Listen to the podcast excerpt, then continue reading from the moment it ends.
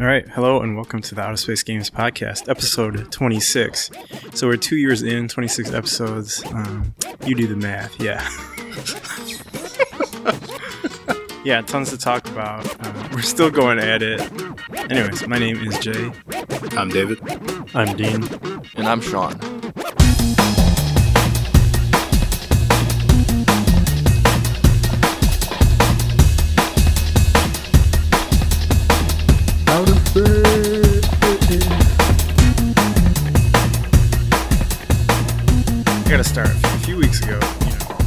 I, I work a lot on Sunday, so it was a really, really busy day, and it was just kind of not the greatest day. All right. Was So you were grumpy? basically, yeah, Isn't that every day?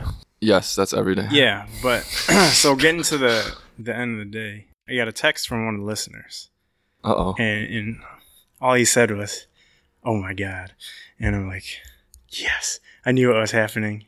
So on this particular day, a certain awards show was on, and it just suddenly it just made my whole day delightful, and I was just Yes. So the most important thing was not the wrong envelope being read for best picture.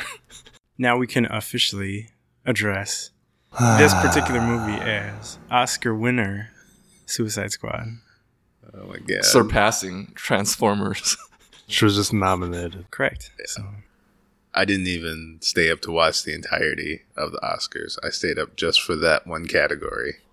And then you went to sleep depressed. Did you cry yourself to sleep? I mean, I wasn't I was just numb. I was just like seriously with this right now. Like I can't believe there wasn't a movie more deserving than Suicide Squad. Literally any other movie. yep. Welcome to Trump's America.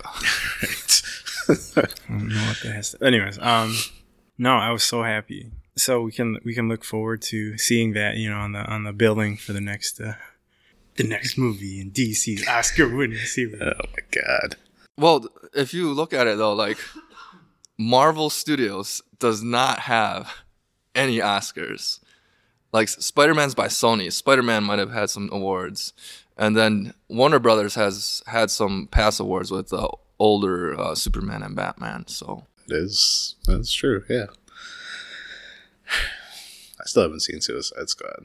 No, Yeah. Oh. I, it, it's it's gonna have to come to like HBO or something soon, right? So I'll. I think it you out live in a better world than I do. I don't know. I watched the extended version. Didn't really change anything. Dang. Nope. I kind of want to watch it again. I don't know. There, well, was there more Joker in it? Yeah. Yeah. Did it help? Joker? No. No. So I'm sure you've seen Dave. He, he's got a tattoo on his forehead. It says "damaged." God. That's that's what won the Oscar. Right That's there. what probably put it over the top. makeup. huh? Yeah. No. Oh, then Oh, the, the I get his character now. He's damaged. Oh. Ooh. Does he have ha ha ha tattooed on him too? yes, he does. Oh Yeah. my god. Yeah, his tattoos everywhere. So that was our exciting news for the week. I don't know. So Jared's not here with us today. He actually just had a baby a few days ago. So Priorities, Jared. Technically, his wife had the baby. Yeah. Yeah. All the pictures I've seen of Jared so far are him sleeping. So Yeah. working real So hard Jared, there you did hospital. nothing. You have contributed enough. Um, but yeah, baby number two. Congrats, I guess. Um, Jay's a staunch supporter of his Yes. friends. I got two kids too. My kid just had a birthday. Anyways, no, he's probably excited. Like he he narrowly avoided the uh, St. Patrick's Day baby. Hmm. You know what I mean? I think that would just be like Yeah. I don't know. Yeah. That would just guarantee a future alcoholic in the family. I mean, Yeah. they are his genes. Anyways.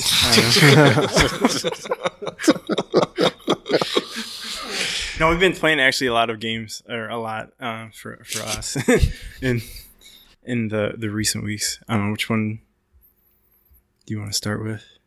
We've all played Pandemic. Pandemic Legacy. Yeah, the number one game on Board Game Geek. Uh, it's it's high up there. I mean, Pandemic I think is considered the the best cooperative game, or at least the the most popular one for sure. And just what they've been able to do. I mean, obviously the the hype has been there. There's been a lot of talk about the legacy games, but I think having experienced, and we're not, we're by no means uh, through the campaign, but having experienced, I guess, a little bit of this, you know, the legacy nature of it, really, I think it is exciting in the board game world. Yeah, it um it adds like further tension than the, just the vanilla version. So it's like you know you're gonna get screwed, but you don't know how, and you know it's coming, and then it hits sometimes when you don't expect it to, and you have a groan, but you also like you're all laughing because uh, you know what you're facing. I mean, it is nice that it's cooperative because you get to experience that together and as opposed to on different teams. But I think this is the only legacy game I played, but it adds an interesting dynamic because even in video games, you can quick save and save and stuff like that and go back and kind of redo something if you mess it up. But Like uh, Tom Cruise. yeah. yes. um, but in this, it's um, you can't really like you do something and that affects your game for as long as you choose to play. You know that game, um, which is I guess an interesting experience. Like I don't play my video games that way, so you know, with the exception of actual life, I don't really experience things in a way that your decisions continue to affect you as you do something. Well, I have a continually. DeLorean that time travels, so that's how I live my life. I thought you were talking about Tom Cruise last time. Oh no! both you got, loop- I gotta go time- to something new every single time. It's Bill and Ted's next time. But Tom Cruise is a little better than having a DeLorean. He can just kind of. Really, you would pick Tom Cruise over DeLorean? Yeah, That's what you're saying right now. I don't know. I mean, he wasn't just reliving one day. I mean, the dude Was it? threw a magazine away, and look what happened. Yeah. Come on, That's what I'm saying. some crazy consequences. This But is- um, anyways, no, I, I know we've talked about the the legacy mechanic. I think I mean it, it's been all over the the board gaming world, but I I feel like there's so many ways to explore it. You know, I what really works about Pandemic Legacy is that it's attached to a solid game. Now, I'm not saying that if you if you hate Pandemic that you this will make you love it. It's still Pandemic, right?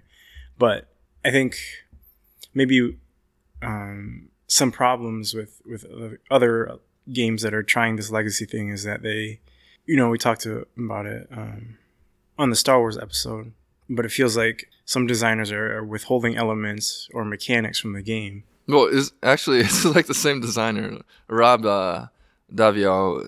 He I know, but there there are other games out there like that, like um, Scythe, things like that. But Oh. just develop over this this campaign and Okay. stuff. But I think one of the both Risk Legacy and, and Pandemic Legacy, what really worked for them is that it it was a game that was already published and is successful on its own before they decided to add other mechanics to it.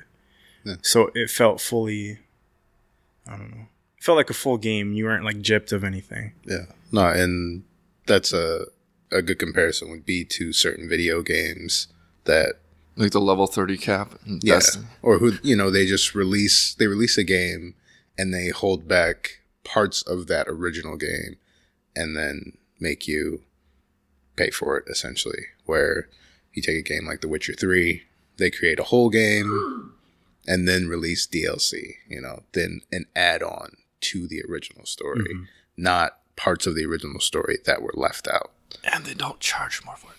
Yeah. Okay, back to you. no that's pretty much it Yeah, I mean, I think it, it is. Because I think there's discussion also. Well, should you even buy vanilla pandemic and the expansions and stuff? I think so. Yeah. And especially if you have different gaming groups, right? For instance, like an RPG group who plays through a campaign, you know, heavily involved in their in their stories, in their characters and their stories over this long process. That's that's more akin to this legacy type of game. While people who just want to get together for a one shot. You know, I still pull out Pandemic for, you know, people new to board games. Um, and sit down and play a game with them, Dean took my copy. Yep. I'm okay with that. which was mine. Anyways, uh, now it's mine. No, you can go buy it. nope. but um, I think sitting down to play Pandemic for the first time and playing Pandemic Legacy wouldn't necessarily be the the best way to go about it. I feel like you should have us have played Pandemic before, or play it without any legacy rules, so no, you know, tiny spoiler like rioting or, or anything like that. Um, But no, it definitely helps to make the legacies part of it more interesting and makes it special. So I remember the the differences, and when Jay was explaining them when we played the legacy version, it's like, oh, okay, this will make it more interesting, a little bit harder, and definitely add to to the lengthy campaign a lot more. I can and that like that made me realize how it was gonna be more interesting instead of just playing the same board game twelve times. Well, and I, I like it because it, it's almost right from the beginning. Like things are different. Like forget kind of what you know. Mm-hmm. The stakes are higher, and uh, maybe more difficult, but at the same time, You're more you're more seasoned because you already Yeah. played vanilla, so yeah, like you need it you need it uh, like heightened and a, a bit harder to Yeah. to have the challenge. so it's not like uh we haven't actually played. We've only you guys have only played one month, Dave and, and Dean and and Jared. Um, Sean and I have, have played Two months. two months basically. so, anyways, I'm sure we'll talk more about it. Um, if there's anything else to discuss about it, I think it's maybe obviously not every game should be legacy style, right? I think there's a lot of good things about this this design, but you can still have I don't know campaign style games or, or playing through a story without maybe the and even unlocking things as you go, right? Which actually can lead us to Mechs versus Minion. Well, that's it then. Let's go outside and we'll begin the final exam. Wait, that's it? Yep, it's an accelerated curriculum. Seriously? Class dismissed. Mechs versus Minions, though, we've all had a chance to play at least a little bit. Dave has only played the tutorial. Tutorial. Yeah. Um, so it's a. I guess we'll, we'll redescribe it if this is your first episode. Um, basically, a cooperative game where you program in commands to move and, and attack, to basically perform actions with your Mechs. yeah mechs. So you essentially have six slots. You'll draft different cards that let you attack or move or turn, and then you have to carry out those commands each turn. So depending on how you slot them, basically it, it looks like a like a drunken robot walking around Mhm. with very little control of what you're actually doing, trying to eventually find your way to your objective. I think what really works about the game, or what's really interesting, is that it's a cooperative game where there's not much quarterbacking at all. Yeah, with the whole timer in picking out your moves and then just getting swarmed with minions, you don't have time to quarterback other people. You you have to worry about yourself and not dying. Yeah, I mean, if we're going to compare it to Pandemic or some of these other classic cooperative games, what what makes the quarterbacking easier is that everyone has the same basic actions. So you're like, oh, I know this is what is available to you, so I'm going to tell you what to do. Well, in Mechs vs Minions, it's so hard to even keep track of what, like what you're doing. So it's essentially you're you're in charge of your own mech, and Especially when you get damaged, you don't know how what damage cards affect which player, and then everything's out of order or different things don't work anymore. It's a nifty thing. So I was mentioning like this is a campaign style game, and there are ten missions, and each one is sealed in a different envelope. And as you open envelopes, you'll have different objectives, and they kind of walk you through what you're doing. And so far, um, we've only played through a couple of them, but it's also unlocking new mechanics. Now you can do this, or enemies now react in this way, or you unlock different abilities, which are on new cards and stuff. So in, in some ways it feels like I don't know, like cracking open. It keeps the game fresh, even though it's like a glorified tutorial in some ways, right? Well, or, or think about it. Maybe playing through a video game, your first few levels, well, you know, before you've purchased all your upgrades and stuff, like the game is still fun. You you have a lot of the mechanics, but maybe you can't. I don't know, double jump or like do all your your abilities you'll have at the end game. So by releasing it slowly. Yeah, it's like leveling up. So I don't know if that means that the the replay value is diminished in the future because at least with this game, there's no in Pandemic Legacy you destroy cards, you destroy things, put stickers on it, alter it permanently. With this game, it's more you add in certain elements or you can take them out. Um, if you want to replay like a earlier mission with with limitations, And as far as I know, there's a like a new game plus, so you play through it on a harder difficulty and and things like that. So That's good. You get more value for your money then. yeah, going back to my earlier point though, the base game, the core game, is still fun because I think it it has to be more than just oh we'll, we'll throw objectives on it, or if we just unlock something every time you play, you'll like it more. Because I think these are some of the complaints we've been seeing about Seafall, right? Yeah. People are like, well, I feel like we can't can't do enough on our in the earlier games. Like you have to play five games of it until you're really enjoying it. Yeah, that I think that just takes careful design and testing for the for that kind of like balance where you're where you're satisfied and you don't feel like something's missing. Like you won't need you won't need to know of other mechanics until they're revealed. Yeah, it just got me to thinking. Like, remember uh, Castlevania Symphony of the Night? You start that game like super power and like all these crazy abilities, and you're basically decked out, and then you lose everything. And I remember like hating that first, you know, Yeah. that run through the castle, or, or you know, the first parts of it, because you're like, I can't, I can't do anything. I can't even dash. Like, Yeah, the Castlevania games like I think it forces you like in the beginning to make sure you you have the um skills developed like platforming and then um attacking and whatever dashing. So you you have to learn those mechanics before they give you the um, the super powered weapons and stuff. Cuz like endgame you're you can basically just like walk around and people just die cuz you have like you know spinning stuff or auto attacking weapons. Without seeing the particular issues that people are having with Seafall, so you said. Um, I don't know. I mean, maybe that is a feature of what the game designers wanted that you have to play a certain amount of time, maybe to understand it. Because even thinking about a legacy game, if you play it for the first time, and having played games where we didn't quite know the rules, what happens in a game that is continually changing, where what you do has an effect on the next game you play if you're playing it wrong. You know, like maybe it's not necessarily a bad idea to have to play without something until you understand it, and mm. then that can be naturally built into the game. Like I don't know if that was the issue with what people were saying, but doesn't sure. necessarily have to be a bug. I mean, we see it in game design, like Cthulhu Wars or, or anything, even even Magic. I would say, right? You have a constantly evolving battlefield where you have your earlier actions are leading to more powerful interactions later on, right? Cthulhu Wars, you have you have six spell books, right? And as they unlock, you're like, wow, these are really powerful abilities. So it's looking forward to that, looking forward to what's coming up. But I think it, it does boil down to whether or not the game is fun at its at its core and everything. It almost I don't know. Mechs versus Minions. I, I think there's a lot of things to like about it. I wish. I feel like they can do a lot of things. I mean, they give you hundred minions, right? You know, with with all these components, basically. I, just wonder what else they can do with that. I almost wish that there was going to be an expansion to it, which is, I guess, asking a lot when your your base game is 80, 100 bucks retail, right? Yeah. And they, and they're basically producing that at at cost, so they they barely. they might be taking a loss Yeah. on it.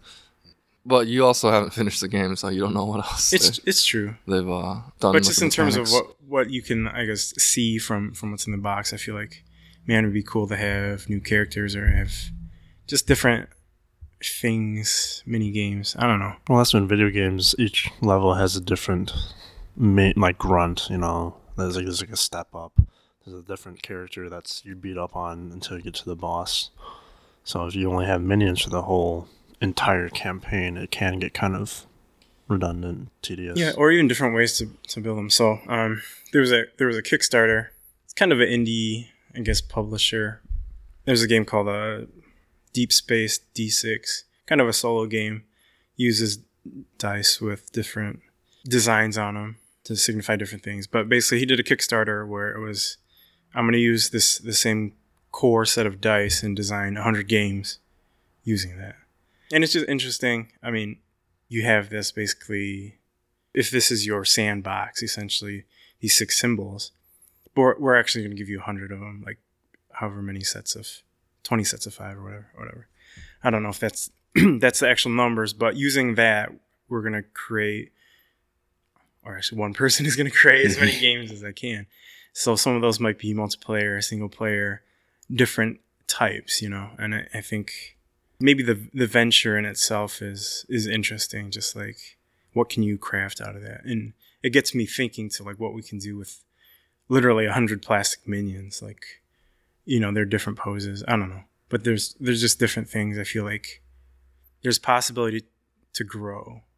That may be just because I, I like the design aspect of it. Some people are just like happy to sit down and, and play it and when it's done it's done.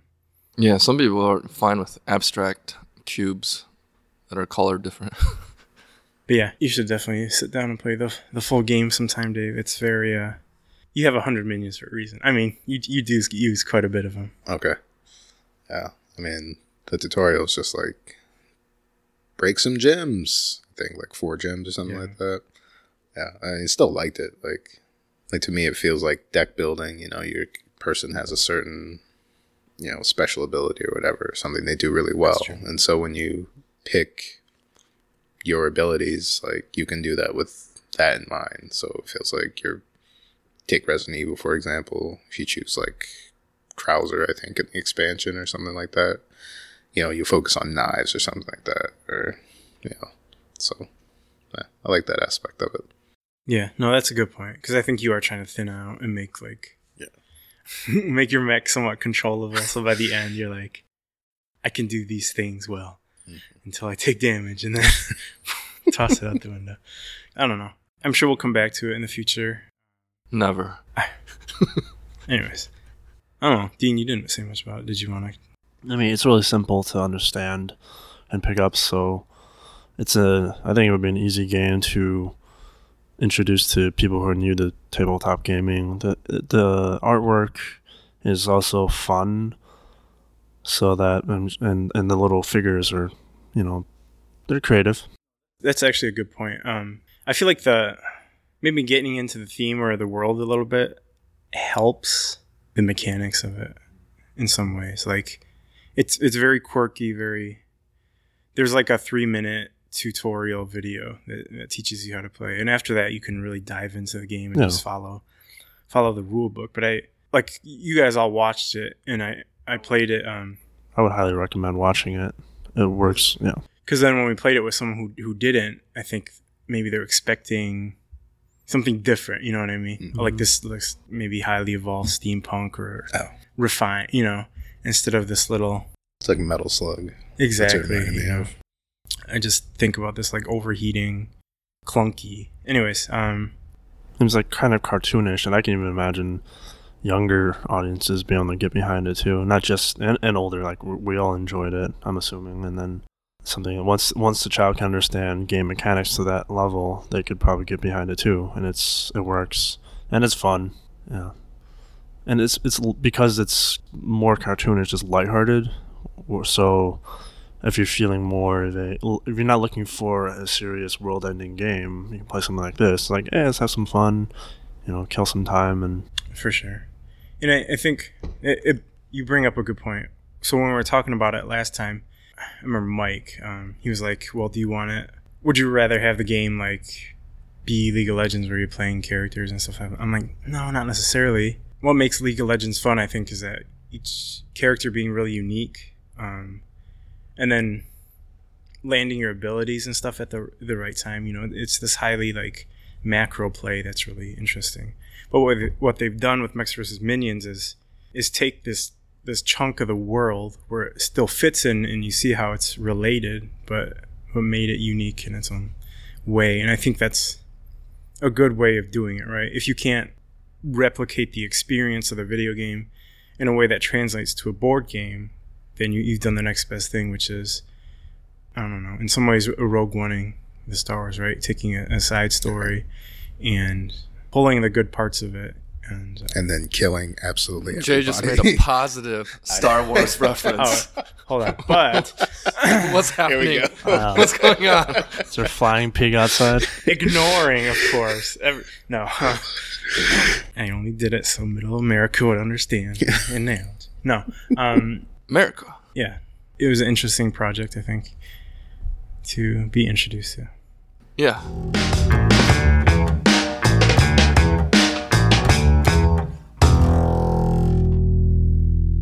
I feel like a lot of games we've been playing lately are like highly thematic. I don't know, which I'm ex- I'm fine with that. I love thematic games, probably to a fault. Oh, I definitely do. Yeah. And the I hate on bad artwork. Sentinels of the Multiverse. We're gonna play it sometime. I'm just not no, gonna- I'm not. What I'm gonna, I should like print and play it, and just have all the all the words. I'll copy it down and be like, Sean, I, I came up with some rules. We should try this game out. And be like, man, that's really fun. When's that new Time Stories coming out? What? Yo, there's like four of them. Really? Yeah, Dude, dude. play that again. I've yeah, been thinking well, if about you ever that. if you ever like get together, I'm ready. I think about it. I think about all the time when I think about board games. time stories. What's the next Time Stories coming out? Yeah. I need it. I just saw the copy in Jay's garage yesterday.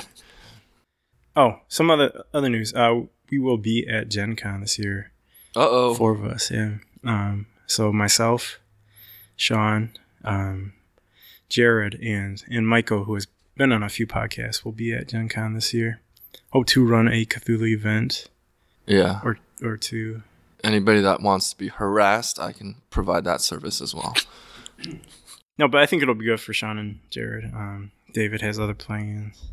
Yeah, how's it gonna be the one week that You are already busy. Priorities. Yeah, it's just like It's the 50th year. Anyways, um, no, so Gen Con should be really uh, exciting. Hopefully, we have more things to talk about concerning Cthulhu stuff on our next episode, upcoming episode. Anyways, some cool developments behind the scenes and everything, including, by the way, we have recorded oh, yeah. two two Cthulhu episodes for like literally eight months ago. Um, we just need to. I just need to uh, get it edited and stuff. Yeah, at this point, we've all forgotten what's happened. So I know very clearly. Yeah, you're right. You guys ran through the We got alleyway we and then came you, back out of the dream world or something. I Yeah. mean, spoilers in case you you, set really his not effing Garfield taxi on fire saved- for absolutely The no day. reason. Wait, no, we're back on the Garfield train. saved the day. no, Yeah. That's what happened. After you totally missed it. hit the- Don't give away everything. yeah. How, how we not finished this by now? It's been like a year or so. Well, because we're on episode 26, two years into the podcast.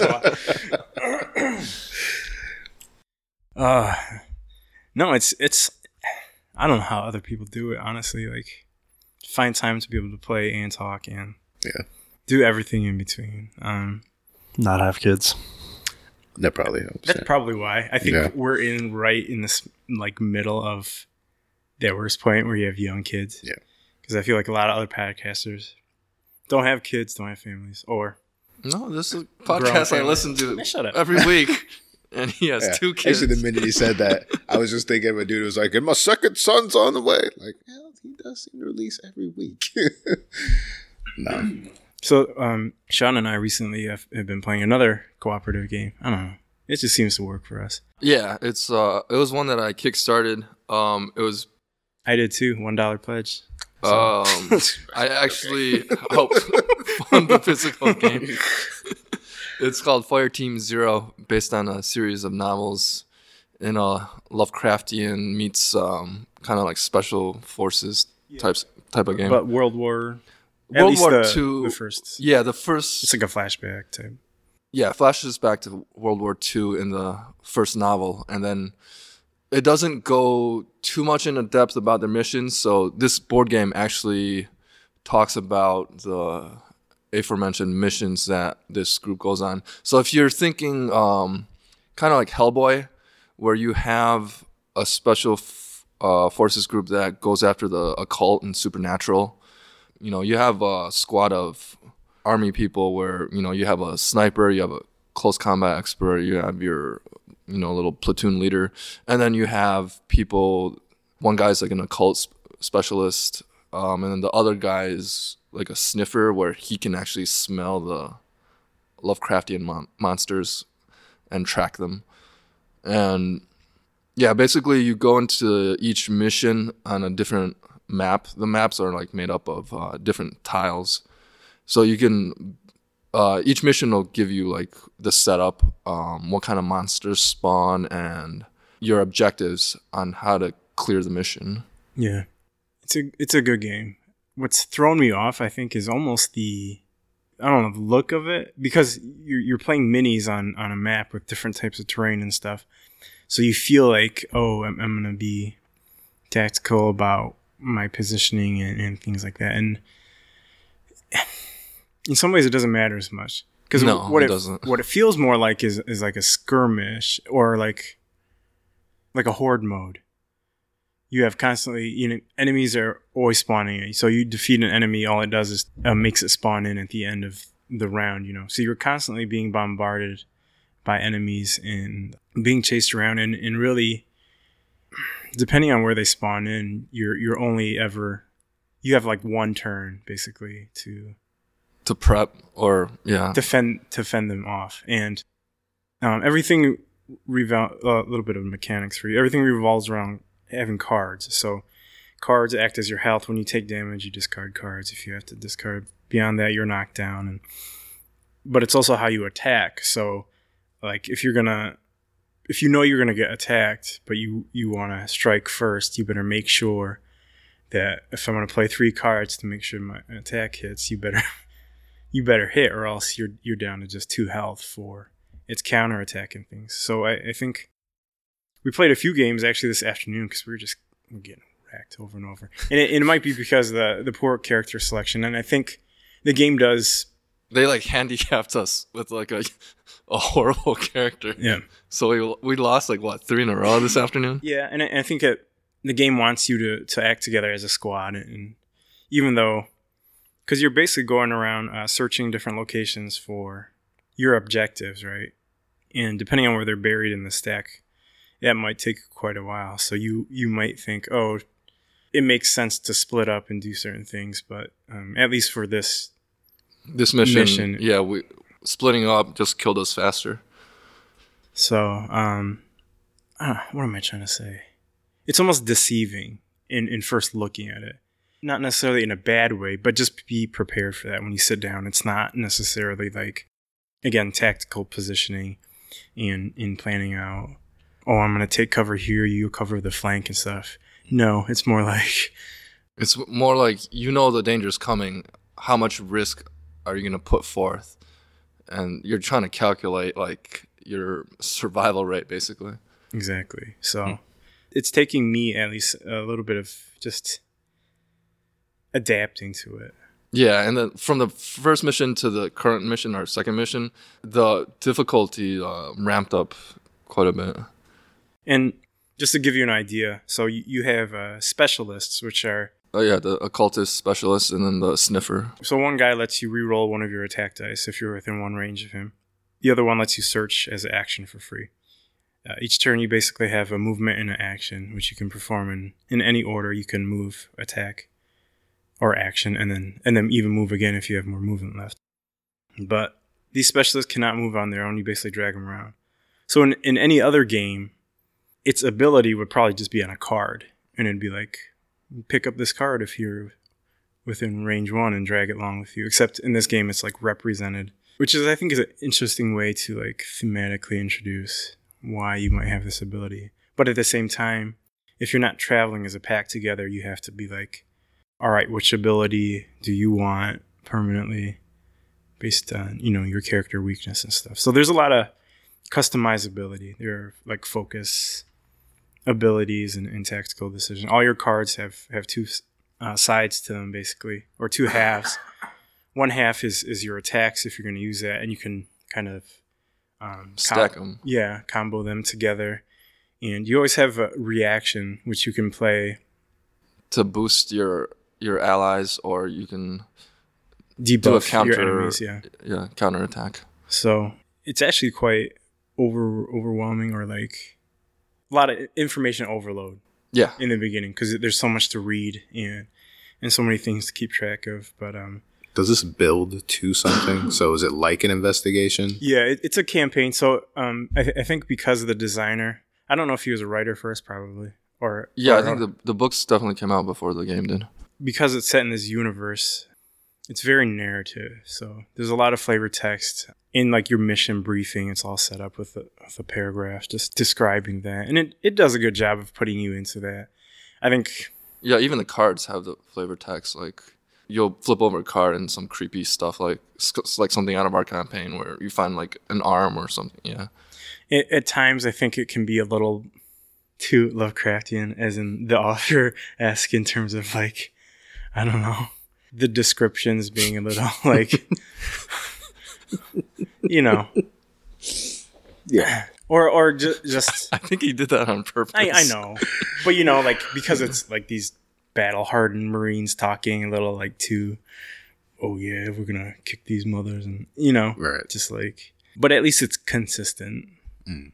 so i guess if you like it that's fine if you don't whatever it puts you in that mindset and the mood so but it, it's one of those not a ton of quarterbacking in this one either And once you get over that initial hump of the information overload, it's it quick. flows. It flows pretty. i mean we were able to play yeah i mean it's, it's because we gave up by like turn two we were like yeah we're dead we're gonna start over um but the but the game moves very very quickly like more so than pandemic and stuff it's just nobody else sees your cards you know and there's so much information on it it's basically i can help you with this or i'm gonna try to take out this guy and, and that's about it or can you help me yeah, that resolves. en- Enemies move, they attack, and then you you do your cycle through thing. again. Yeah. but it is a campaign style game there's a ton of minis um, included in it so far we've only had like we, five We've played f- like four minis, and two of them were like the same skull. So yeah, But I think there are different abilities and things to unlock. One interesting thing about it, so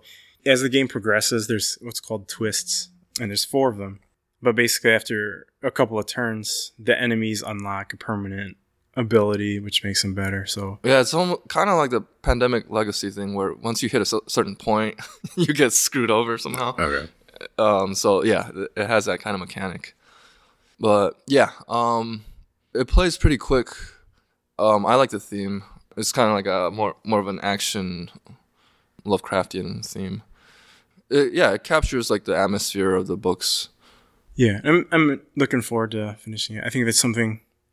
I think we want to try to play through what each cycle campaign Yeah, is like I don't know a handful of missions. I think we want to play through at least one of them before we record or something. That way we have the rules down yeah, correctly and everything. But each, I guess, setting each campaign has its own set of uh, enemies and, and they attack and yeah. th- There's definitely different different monsters, um, like different types of monsters, like a whole family that we haven't even touched yet. There's like at least two two more. And I think it's a it's a game where the having the having the books, having the world outside of or exist in a, a different media. It even comes with a a CD with like music to play in the background, Oh, that's cool. get you into it. But I I feel like it helps sometimes, especially with new IPs or like things that you. I feel like it helps when it, when it's tied to something else, um, even if it's. I, I think back to uh, Uncharted, which has obviously established itself as a, a pillar of PlayStation gaming. Anyways, um, but like thinking back to the first Uncharted, everyone's like, uh, "Is this Tomb Raider or Indiana Jones or?" You know, like having no, nothing really established, you know. But then I don't know. See, because Last of Us just came out with like, But there's uh That's a that was built on the goodwill of Uncharted though. that and I mean it's survival horror, you know. So you get a I mean it's different. But I feel like Resident Evil 4 would be more along the lines of something that's different that you start playing and you're like, huh. Like this is different from what I expected, you know. yeah, Yeah, F- Fireteam does it does have the theme like it makes the theme feel more real, or like there's more to explore about it instead of. I, I can tell myself that reading the flavor text is telling this great story and stuff, but um, being able to actually read those stories or, or know that they're they're out there.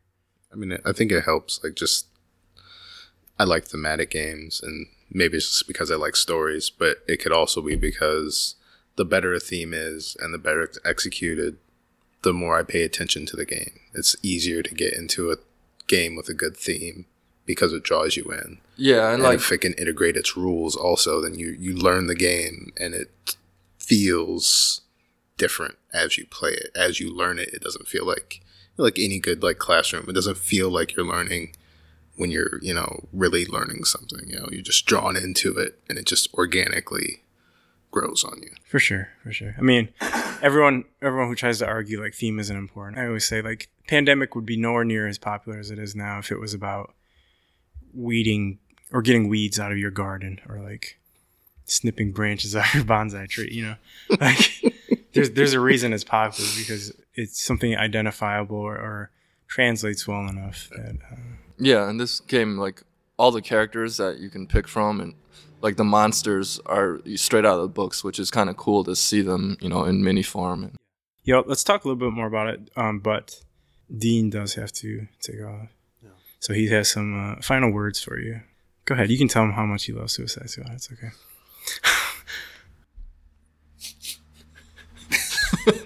I think he just did.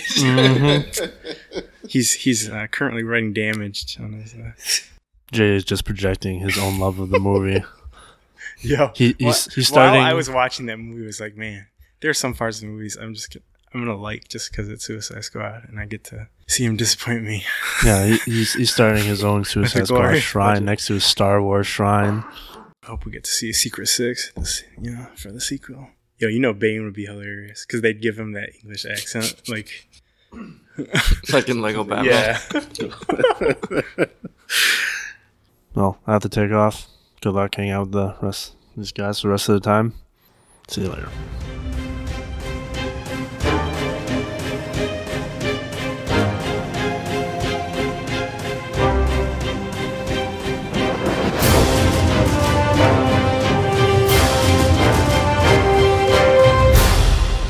No, but continue on. Um, I'm I'm glad we're kind of talking about this more. But so uh, another f- interesting thing about this game, like each, there's basically four classes of heroes. You have a, a Yeah. marksman, a leader, uh, demolitions, and close combat expert.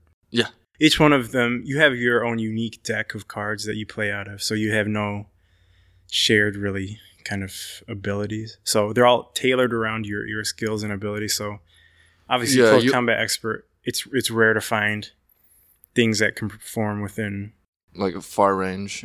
While the marksman, obviously, you have you can hit people like four range away and everything. Um, demolitions, I'm not a huge fan of, but um, That's what's been killing us in the second mission. I feel like he sucks. there's basically like three types of um, attacks. So you have ranged with bullets. You have you have uh, melee with punching. It- It's, Or it's a fist symbol. yeah. and then you have explosives. Well, so you can imagine that marksmen will generally have a lot of bullets and very few other attacks. Close combat, very a lot of punching. Oh, demolitions has like everything, but they're all like mediocre. You know. Okay. It's Marks- like- Marksman actually has everything, but it's like really good. Yeah, but your marksman is stuff is really good. Like rolling Even the four close dice. combat stuff is really good. Well, I feel like this explosives guy just like oh, maybe I'm just playing him wrong, or I don't.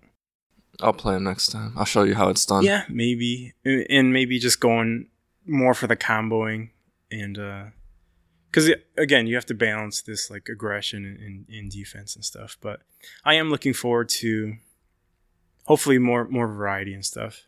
Like the first mission, as you search the different areas, which there's always twelve of them randomly scattered throughout throughout the map, you'll have like two or three. You have three objectives.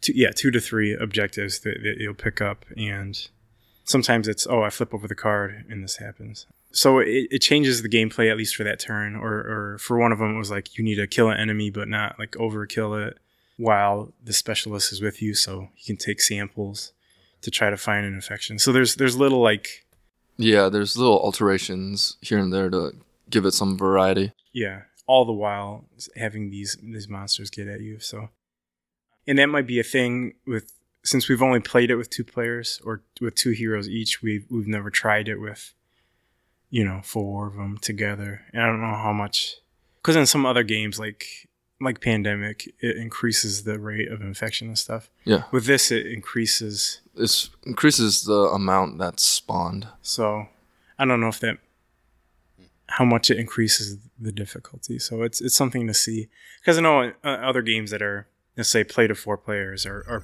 generally balanced around four players. They just happen to play two as well. So. Welcome.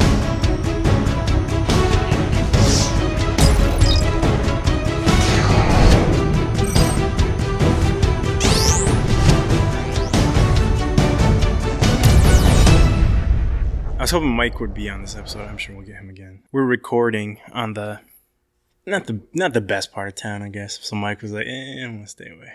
It's not even bad. You just hear sirens, man. Yeah. Uh, Sirens where I live. Well, I live near the fire station. But Yeah. exactly. It's a fire station. Um, anyways, for years he was telling me to to play this game called called Netrunner, Android Netrunner. It's a living card game from Fantasy Flight Games, and I would always blow him off like, eh. He's like, oh, it's really cool and thematic. I'm like, dude, it's a card game. And he's like, oh, like it's cyberpunk. It's really. I'm like, and he hates the Matrix too, by the way. Anyways, I'm sure you guys will love Ghost in the Shell. oh, dude, looking forward to it. I need to make a like a list of all these like what I hope to get Oscar. You know, just you know they will. oh, dude. It was going to be inverse to how terrible that movie is. so great. It's a trend I love. Pretty sure yes. episode one what? So uh, Oscar nominated. Pretty sure. Yeah, I think it was. Yeah, Dave. Best animated character, Jar Jar Binks. Best actor. best actor, best supporting actor, Jar Jar Binks. Oh my god! I mean, they said kids loved him, but I guess I was just old enough. So, anyways, um, Netrunner. Finally played it. And he, he got me to try a few different living card games. So speaking of Star Wars, like I tried I tried the Star Wars. Okay, so yes, Phantom Menace. Yeah. It was nominated for best sound, sound effects, Oh, and visual effects. Wow. That means Jar Jar Binks was nominated. But he didn't win. No, he That's didn't what win. counts. Thank God. So, no. So I, yeah, okay. So I tried the Star Wars one for whatever reason. It didn't click with me. Like, Because it was Star Wars. no, I, I really want to try it because I heard really good things, but it was. I felt it almost forced you into play style. I don't know if we ever if we ever play Star Wars sometime we can we can talk about it. Whatever. I, I tried it a few times. It just didn't work. But for whatever reason, th- after the first time I played Netrunner, I just couldn't stop thinking about like how that game worked. And what I really I think appreciate about it is how thematic it is is able to be, but also how the asymmetrical nature of it really lends to a unique style of gameplay. Wherein, if you've never played Netrunner before, it's different than let's say Magic or, or any of the other card games out there because like the corporation runner are, are completely different. So you you basically are like a hacker, the runners trying to infiltrate giant mega corporations. Right? This is a couple decades into the future, maybe even centuries. Purpose of the game is to score agendas or steal agendas. So the trick is agendas only exist in the corporation's deck. So like there's there's literally no it's all about interaction. The, the whole game, at least in, in concept, is, is all about interaction. And so the corporation is building up like defenses um, with cards called ice. You know, they essentially act as firewalls to protect against different things while the runner is building their rig. Yeah, I don't know. So I've just been it's just really interesting to me how how like the game works. It's all about bluffing. Like the corporation, all its cards come in face down. So you literally have no information until you interact with it. So it's this constant cat and mouse. And uh, using magic ter- terminology, you have no instance really. There's not like I'm reacting you with a card out of hand, but everything's laid out in a way on the table so that you're you're prepped beforehand to react. So It's like traps yeah, And Yu-Gi-Oh. It is kind of like that though. Yeah, yeah. I don't know.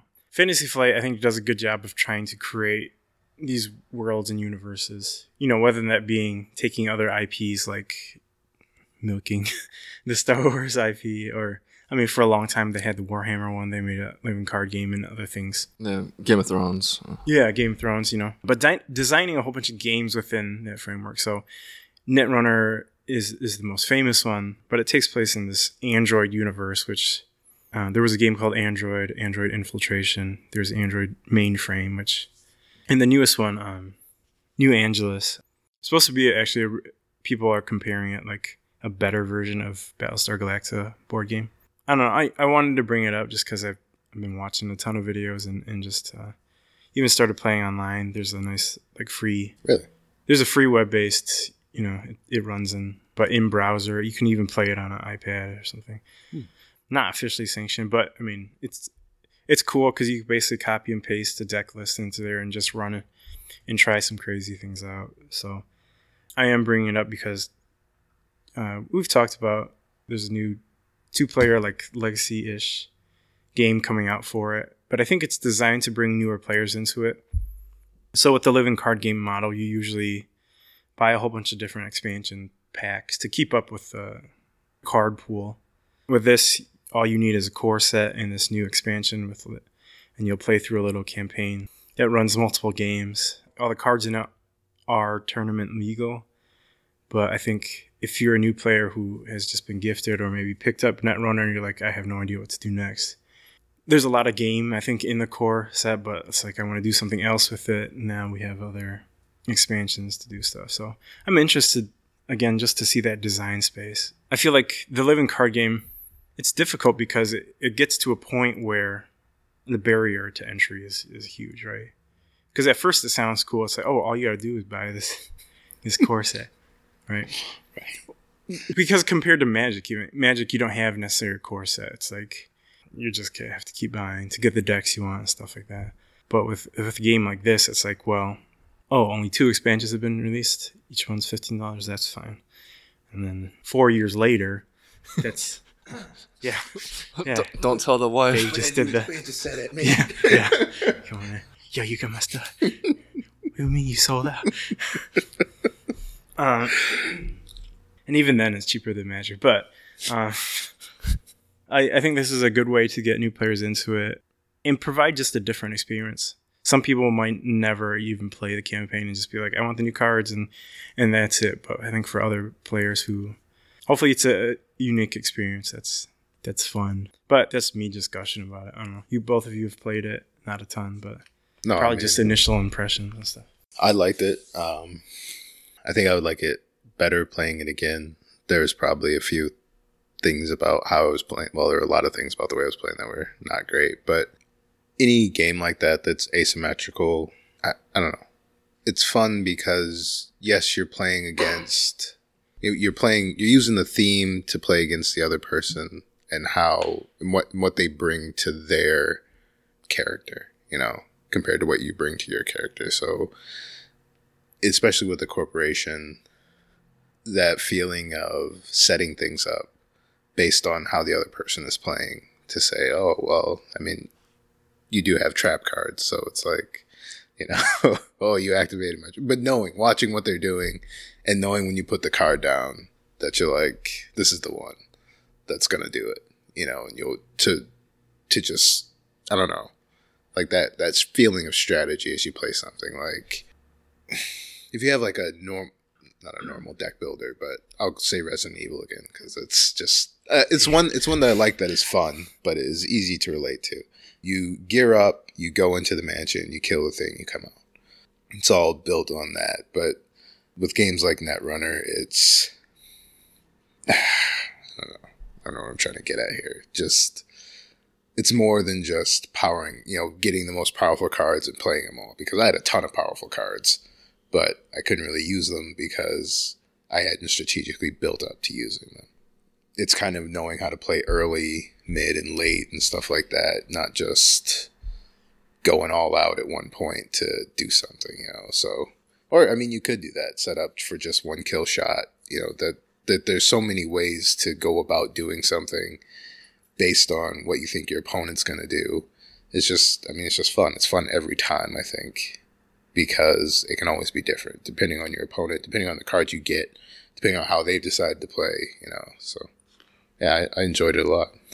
I think there there are two things very telling about the game in in terms of game design. First, that what faction you play as and, and the card you choose is called an identity. You know, because I think you really build around its its ability and everything. So you know you adapt that play style and, and having a card that all it does is tell you how Yeah. how you should act. You know, um, is an interesting concept. And the other one, um, the Netrunner rule book. You know, it has like a, a full page dedicated to each one of those factions just to it's fluff you know? It's it's literally just story but puts you in that mindset like oh i like how this sounds or this is described. So if i play this faction it'll, it'll feel like that. I mean it's it's really getting you into that game. Again knowing out there there are novels and things like that published just taking place in this world really helps build on that theme. Yeah, I like the I like the engine building aspect of it where you know, it's like if you're an RPG, you're getting your loadout perfect with your gear, um, your weapons and all that.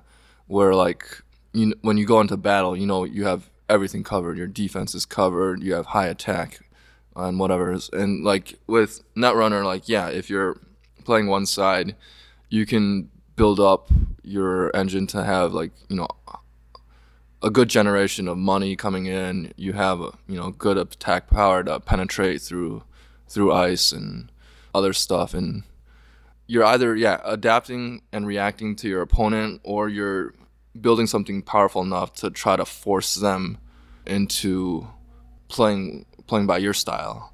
So yeah, it's it's fun to do the combos and setup where you're just kind of forcing your will on the opponent. So yeah, I'm sure we'll uh, talk more about it when Terminal Directive finally comes out. It'll be so good that Mike will come to the bad side of town. I doubt it. He'll make us. he'll make us go to his office. Though. Uh, Welcome to the future. Welcome to Android Netrunner. yeah, but definitely check it out. I think living card game is such a weird space because I feel like the designers want it to be this magic type game, and it does have a competitive scene like that. But in some ways, it's hard to sell or market or, or find that that audience if it's uh yeah, you have to have a dedicated fan base to to keep that going. And I think one of the the issues is like, how do you start that if you have a, such a strong Magic community, and how do you get people into a, to a game? Because like, I'm more of a person who plays. I feel like for fun, you know, getting people to enjoy the time, and that's why I like cooperative games so much because you you lose together as a team, or, or it's not so like cutthroat, you know. But some people are just, especially competitive players who I mean, that's that's all they are, and they can't. They almost can't play when it's casual, Right. when there are no stakes involved. But then having to cater to that, but also like we want new players too, so we have to make it fun and inviting and Yeah, I think Accessible that's that's almost on the responsibility of the store and the judge to strike that balance cuz yeah, it's usually usually like the neckbeards. They're the ones that get to the really competitive like uh stage and they they can't go back. And I totally understand that. I understand that mindset where um yeah, if you don't have that constant um challenge, it's hard to go back to someone that's like a novice, but yeah, you're gonna neckbeards that do that can kill the scene. It doesn't matter what game it is; it, it can kill the scene at a store. But I think the harder thing with card games, it- it's how do you, because uh, so you come from a HeroClix background, you can Yeah, set a scenario and limit figures and do things, and you have the kind of the variety to do that. no, but like even with that, if you have a neckbeard that's trying to break whatever the, you know, the scenario that the judge set up for the tournament, and especially if it's a casual tournament with no big prizes, But I'm saying, like in it- mag- in Magic, there's no casual tournament. that's why I don't play Magic. You know what I mean? Yeah. There, there's literally you you almost cannot design even a, a f- if you were like casual tournament. That's what you're saying. You know what I'm saying? And I I think in that design space, e- like Netrunner, they've tried to do things to make it more beginner friendly. There's different, maybe a different format but because that's not its core design, it's hard to make those fun or, or fulfilling besides a, a little like a side note, you know. With Magic you have you have a format called Commander or, or EDH that has gained enough popularity that, that Wizards has published official support for it. But that al- almost remains like a casual format. There is a competitive version of it, but the rules and, and everything around it just uh, they were able to adopt enough of a following and it worked within the context of, of the greater magic community so that i mean you hear it all the time when people are playing like are you wasting your time with that? Or these people i mean that's that's their preferred way of magic. Now i guess in saying all that i'm hoping that netrunner finds a format that is where it's like oh i can just have fun and build these decks right? What i what i always try to explain to um because magic is a I think card game is very different from a board game. When you buy a board game, you're like, oh, this this can play four different people out of the box, right? While if you buy Warhammer or something, you know, you're buying an army or a specific faction. You're not buying. I can't sit down and play with six of my friends unless we all shell out some money. Right. Um, even with with Magic, you know, unless you've you've built up that that card base but the way what they've tried to do with this the core set of netrunners like oh you can play it only plays two people but you have a lot of these different faction and different options for deck building or even HeroClix you know you buy a brick you could you could you yeah, could play four people clicks, out of that you easy. can you can build a competitive team with not shelling out a lot of money. exactly you know and, and have fun with those miniatures and i think You need that for the for someone that's just getting into the game. it's just a very hard design space and i think some of the complaints at least from the competitive community is like well you just have to juggle so many things when you're releasing a, a competitive game rather than a board game you know? It's not like oh yeah we got to make sure catan the wood is balanced against the wheat and Right. you know? Yeah. that op sheep what? Um i don't even know what i'm talking about. I obviously don't like catan Catan is Jay's favorite board game. Right behind There- Monopoly. there is actually a, a world like a world championship tournament for Catan. Yeah, I can see that. I guess. right. But they don't design it for that. People just you know play it Did to the degree where they want to. Yeah. So I don't know. I think it's probably tough on on designers too because designing a board game that plays multiple players because you want bigger player base is harder to do than just designing single figures and, and things like that, right? Because I bought enough D and D attack wing stuff so that we could play these um, free for alls or like these team battles with unique figures, but that's not really what it's designed necessarily to do. So.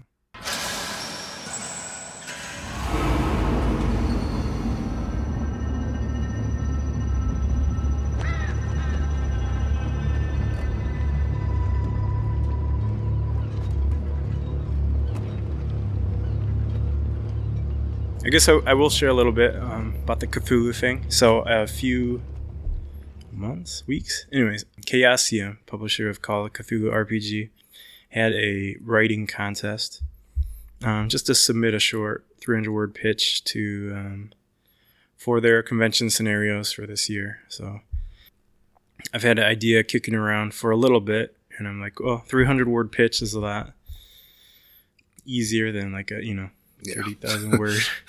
nice pause there. area. yeah. Um, anyway, it was doable. So I'm like, well, might as well, you know. What am I trying to say? You don't have to invest as much in a 300 word scenario than you do Yeah. like, oh, here's my, you know, 32 page campaign or 300 page campaign booklet. Just throw the ideas out there. Because I- I think it helps, you know, refine your own ideas too. And we were lucky enough to be one of the ones selected to go to the next stage or, or phase. So working on that. Um, I think even if we don't officially get selected at the end, it'll at least we'll have uh, something out there that people can play. It'll be available on the Cult of Chaos if you're part of that organization, or who knows, that could use it down the road, or at least it'll be something that we can run uh, if you ever play one of our events. I have a couple more weeks to finish that up and and get that back to them for review. So yeah, hopefully um, something comes from that. If not, it'll just be uh, another scenario we'll record and won't publish. So.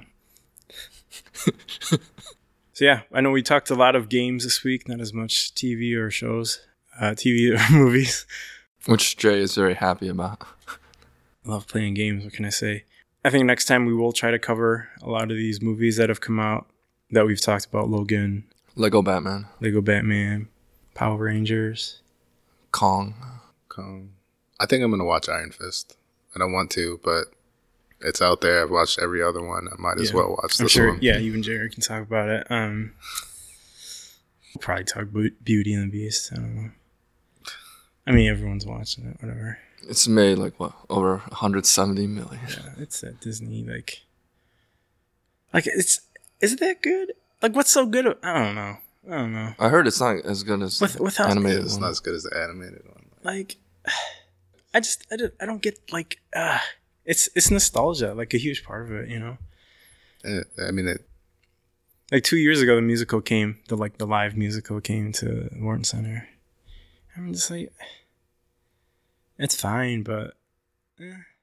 yeah, yeah. I guess I have no great desire to see remakes of certain things. I did. I mean, I saw The Lion King, but it's not like I bought tickets. Somebody gave me a ticket. but even that, Not I was one. like, yeah, a little overhyped, you know. Yeah, it, Like the lion costumes were cool, but then when Timon and Pumbaa came out, I imagine it was something that was probably much cooler when it was in New York, whatever. You know, where when it started. Man, it feels like someone just lazy. Like, yo, what if instead of designing sets, we just gave you costumes, and we said our costumes are like the set. I mean, The set was what? Just an orange.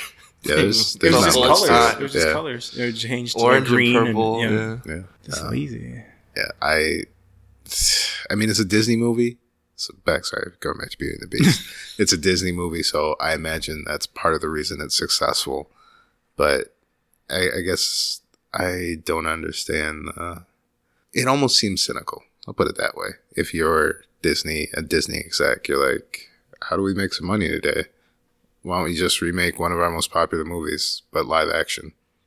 Okay and you just go out there and do it, and you know you're gonna make 170 million dollars or however much Yeah, they they're made just, already. they're just printing money. You know, so it's just like Yeah, I'm not a fan of remakes, but I did enjoy Jungle Book and Cinderella. But that was actually apparently a Jungle good Book? movie. Yeah. Yeah. You know, like that I think that matters. If if there's something to remake about it that can improve on it, that's one thing. If you're just Well, like Cinderella though, it's it didn't even really change anything. It was just really well done by Kenneth Branagh. I Um, don't so, think I've ever seen that. Yeah, and then, but then again, you have Maleficent, which was horrible, and you know, don't don't retcon stuff, please. Just I didn't watch any of those. Was that was she part of the? No, I'm thinking. you didn't of, watch Snow White and the Hun- Huntsman. Hun- yeah, that's what I'm. no, thinking that of. that's a different studio. okay. Weren't those both terrible though? Uh, I've only watched the first one, which was horrible, and I heard the second one was worse. Yeah. so- Okay.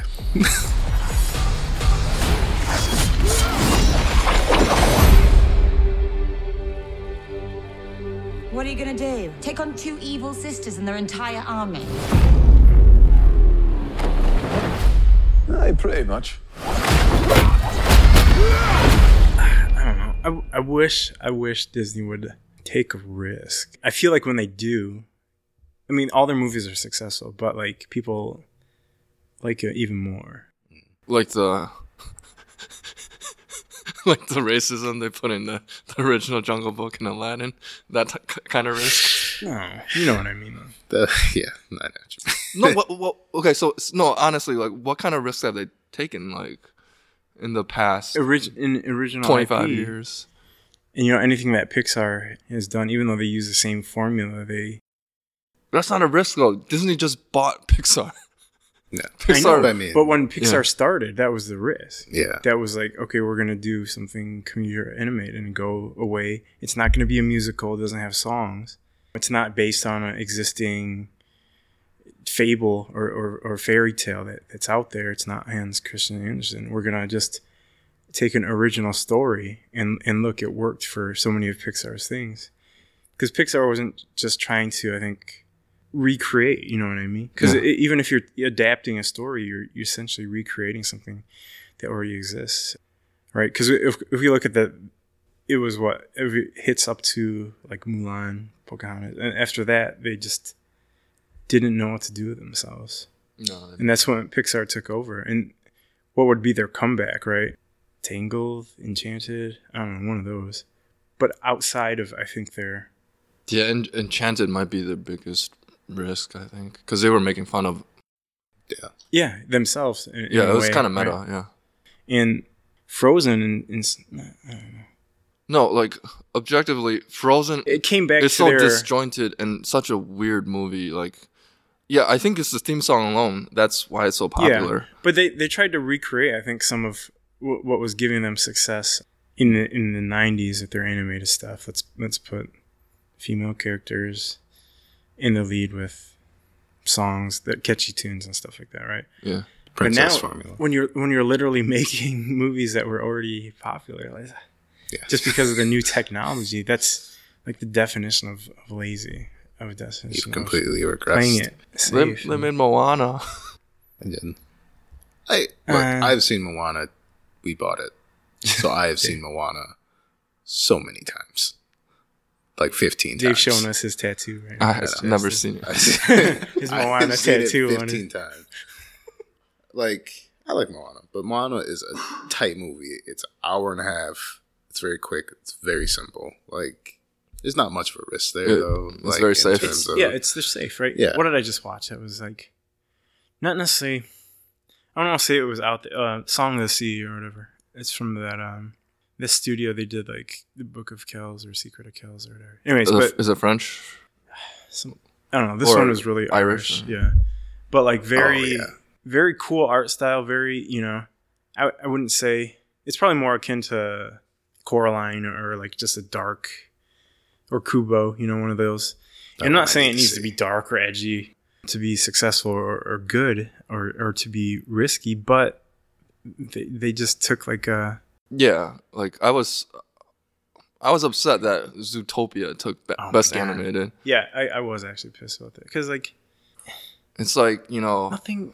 how many people have to kiss Disney's ass? Like, no, seriously, it's I feel like nothing happened in that movie. I don't know. no, nothing did. I watched it and it was like uh, it was It was very generic and like forgettable. Like, um, It had a few good moments, but I I think it was the kind of it was middle It was no the America. yeah no it was the it was the theme that I think had it win, but I didn't see. I don't know who who was it up against. It was up against like Kubo, which So I that's the one that I hear is really really good that I haven't been able to see yet because it's not. But yeah, got Matthew McConaughey, man. It's supposed to be a selling point. I but, mean, it but is it wasn't. now. It wasn't. It wasn't White Savior, so don't. Yeah. Was yeah. so I can't win. yeah. But they're just I, I don't know. I love established IPs. I I'll buy anything licensed. Like, I'm a sucker for licenses, but at the same time, I appreciate original ideas. Um, if they if they try to take it and and not just make it necessarily derivative of something, right? So it, it feels like a modern classic, or it feels like, like it has history, or it feels like it has it, it, it's based on something that one of these fables or something, Right. but it, it's it's not. You know, it's it's modern or even Moana in some ways. I like that they're they're taking these lesser known Yeah. myth- mythologies and doing something with it. Maybe they they popified it a little too much, but the idea of the story they were Yeah, and I think that's what I liked about it is mm-hmm. that when I was sitting there watching it, it was like I'm watching something different from what I normally get. Yes, it's still the Disney princess, still something like that, but it's not the type of fable I'm used to or grew up with. So even yeah, even mining different cultures, which I guess I'm gonna regret saying probably fairly soon. And like, man, look at what Disney did to this culture. Awful, you know. But even even doing that and bringing that to the screen, like that is an improvement. But again, like it's not really thinking outside the box, you know. but Disney, much like Marvel, has which is owned by Disney. yeah now. has a nice safe box. Like, can I make a bunch of money inside this box? Yeah, I know. I think that's again what's frustrating is that I feel like take take one like be like Michael Bay and make a pain and gain. You know, yeah, right? yeah. Look, Pain and Gain is a terrible movie. I love Pain and Gain. Exactly. I love it, I've, yeah. n- I've never met a person who didn't like that movie. And then, especially if they don't know it's Michael Bay, they're like, what? Like, it is, you know, but it's the one you talk about because it Yeah. doesn't feel like him. And, and who knows why he did that? He didn't have to, though, you know? And I think that's Yeah, I think it's more. Yeah, if he can do a passion project that exactly that shows that he still has another side of himself. I think that's that's why I like watching Nolan movies because it feels like he's just swinging for the fences. Yeah. And if he doesn't get the home run, he doesn't care. At least he tried for it. And they're always different. Yeah, you know you'll get something out of it. You know, Yeah. it's like Disney. Let's go for the, the bun or the Yeah, you know. Just walk him. Yeah. Yeah. Throw, throw four balls and walk the guy. I mean, which is sad because Disney has all these resources at its command that if it put it into just Yeah, it's just just spin off a division somewhere, But it's I- just like go everything's do. Just, everything's just yeah, so cookie cutter. Like every Marvel movie's cookie cutter. When you, I feel like when you think back to like those movies that really launched him in the '90s, it feels more like they were Yeah. they were going for these things, right? yeah, they were like- going big. Like where did Aladdin come from, or, or, or Beauty Lion and the King? Beast. you know, yeah. like even though Well, you- you Lion could- King came from Japan. It was Kimba, Kimba the White, Lion, that they They totally didn't try too stole. hard that. No, the Japanese studio didn't want to sue them in court because they would lose, Yeah. even though they're thieves. yeah. But you know what I mean? Like, Yeah. Like, and then the, the Pixar ones, as much as I hate on it, like what they did with Toy Story or, or The Incredibles, it's just certain things like that. It's like, who knows? Maybe they tried. Wasn't was that Brad Bird one? Incredibles. Tomorrow, Mm. Tomorrowland. Oh, Tomorrowland. Yeah. Maybe that was their risk. Yeah, he's Yeah. not directing any more live action after that. I mean, And that's Mission just one flop for him. Yeah, he did Mission Impossible. He's that was good. That was with Paramount, though. Yeah. I don't know. It, you hope they'll take a risk, but I understand movies are expensive. But nah, middle America. Man. I mean, that's but that's who they're making movies for. They're making movies for people who don't really look at movies, and obviously we look at movies. Yeah, we Oh, look at the Jay, I just thought of if we can make our podcast more cookie cutter, maybe Oh, we'll get more listeners. Hey guys, today we're going to be talking about Settlers of Catan. Four pillars of board gaming. Nothing against Settlers of Catan. It's one of the first No, board games I everything played. against Settlers of Catan. It's just you know, Oh, let's check what else is on Board Game Geek. No, I, I know we're not like if you're still listening to this, we are way far Yeah. away from where we started. our in-depth discussion about we are now getting negative listenership. No, I don't like to bash on games, but I feel like for me it's it's interesting trying to find that of course all the games we talked about are like Right. popular ones, but in some ways it's fine to f- it's it's fun to find that one that you like just because of the theme or, or some mechanic and just you know something that draws you back to it. Cuz everything if everything is just derivative of the other then well, you know what's the point or we- we've mentioned a, f- a few times sporadically just about game design and uh, my head is really in that space and I, I really do hope to put out a, a game that is fun or it has an interesting idea behind it i'm not going to say it's going to be the best game out there or you know just something that, that I, i'm going to want to enjoy that i really like the theme of and build some interesting mechanics and i think there's some solid ideas unexplored ideas out there not just from myself but from other companies and stuff. So I hope board games, you know. I always check Kickstarter because I'm hoping for that that next idea that that deserves a shot. Um, so one day we'll get ours out there when someone has probably already used that idea because we took too long to get to it. Nah, man, we can just Lion King it, make more money on it. That's one business strategy. Race swap, what? Yeah. Well, that's Kimba was white, so they actually Anyways, yeah. Sorry for that long tangent. but in some ways, I don't know. I, I feel like I'm glad we're able to talk about. How would you say it? Discourse. Informed. Yeah, yeah, for sure. But I, I think that's important. We're fans of stuff, but in some ways, I think we're we're critics as well, and not just to.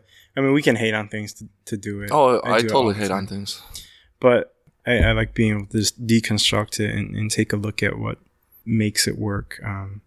Because being a consumer, being a retailer, and being a designer, I think Yeah, and we're in a even like where even the internet where you you get constant like unending underserved praised or you get the opposite like just constant total hate. There should be a balance of stuff. Well, it's almost being able to articulate what is Mm-hmm. wrong or right with something. You know, that's Which never happens on Twitter. yeah. Well, that's what good criticism is. It's not. It's not necessarily that you, the reviewer, are correct. It's just your opinion. But being able to break down your opinion into this is what I like and this is why I like this part is what it's about. Like the internet is just like stupid. Just It's like, reactionary. it. Yeah, it's know, like- reactionary and like explosive and emotional without any of the critical Yeah. analysis of anything. Yeah, it's like rarely is anything as bad or as good as things are made out to be on the internet. They're mostly, you know, some good. some yeah, it's bad, either you know, hundred percent like- or the worst yeah. thing ever. So Yeah. yeah, So we're better than all of the internet. pretty much. That's what we've just concluded. be sure to check our next episode where we break down Beauty and the Beast for you, minute by minute. No, but we'll we'll have fun talking about some of these movies. I think we really enjoy not just gaming, but but all these other things. That's how we can Yeah. speak to them as we are. That said, that's why you should all watch Oscar winner Suicide Squad. So make sure, um, yo, we should totally watch that together. God. David, you can make it. I know. happen. Well, You the, can do the We can make minute, a riff the track minute. I can get it on demand, I know I'm going to watch it. Like it's it's a Yeah. foregone conclusion at this point. I want to watch it with you so bad. Oh my god, I'm serious. I'm already mad at myself. I haven't even watched it yet. I know I'm gonna get to the end of it and say, "Why did I even do that to myself?" but here it is. This is how, this is how I felt about Batman vs Superman going into it, just knowing that at the end I was be like, "Why?" It's a What, similar dude? type of pain. But yeah, stay tuned. Um, we'll get those Cthulhu episodes uh, out to you um, sometime in 2017. And Book your Gen Con trip so uh, you can meet us in person. yeah, really looking forward to that. Keep playing games though. Watch some of these movies. Uh, get a hold of us through Facebook, Twitter at Out of Space Games, Out of Space Games at gmail.com, or check us out on YouTube. We're publishing some more unboxings and we'll get some play sessions out there now that we got another editor helping out. Yeah, and let us know how we can improve on our tangents. Is that? Anyways, thanks for listening. My name is Jay. I'm David. And I'm Sean. This is Out of Space Games. We'll catch you next time.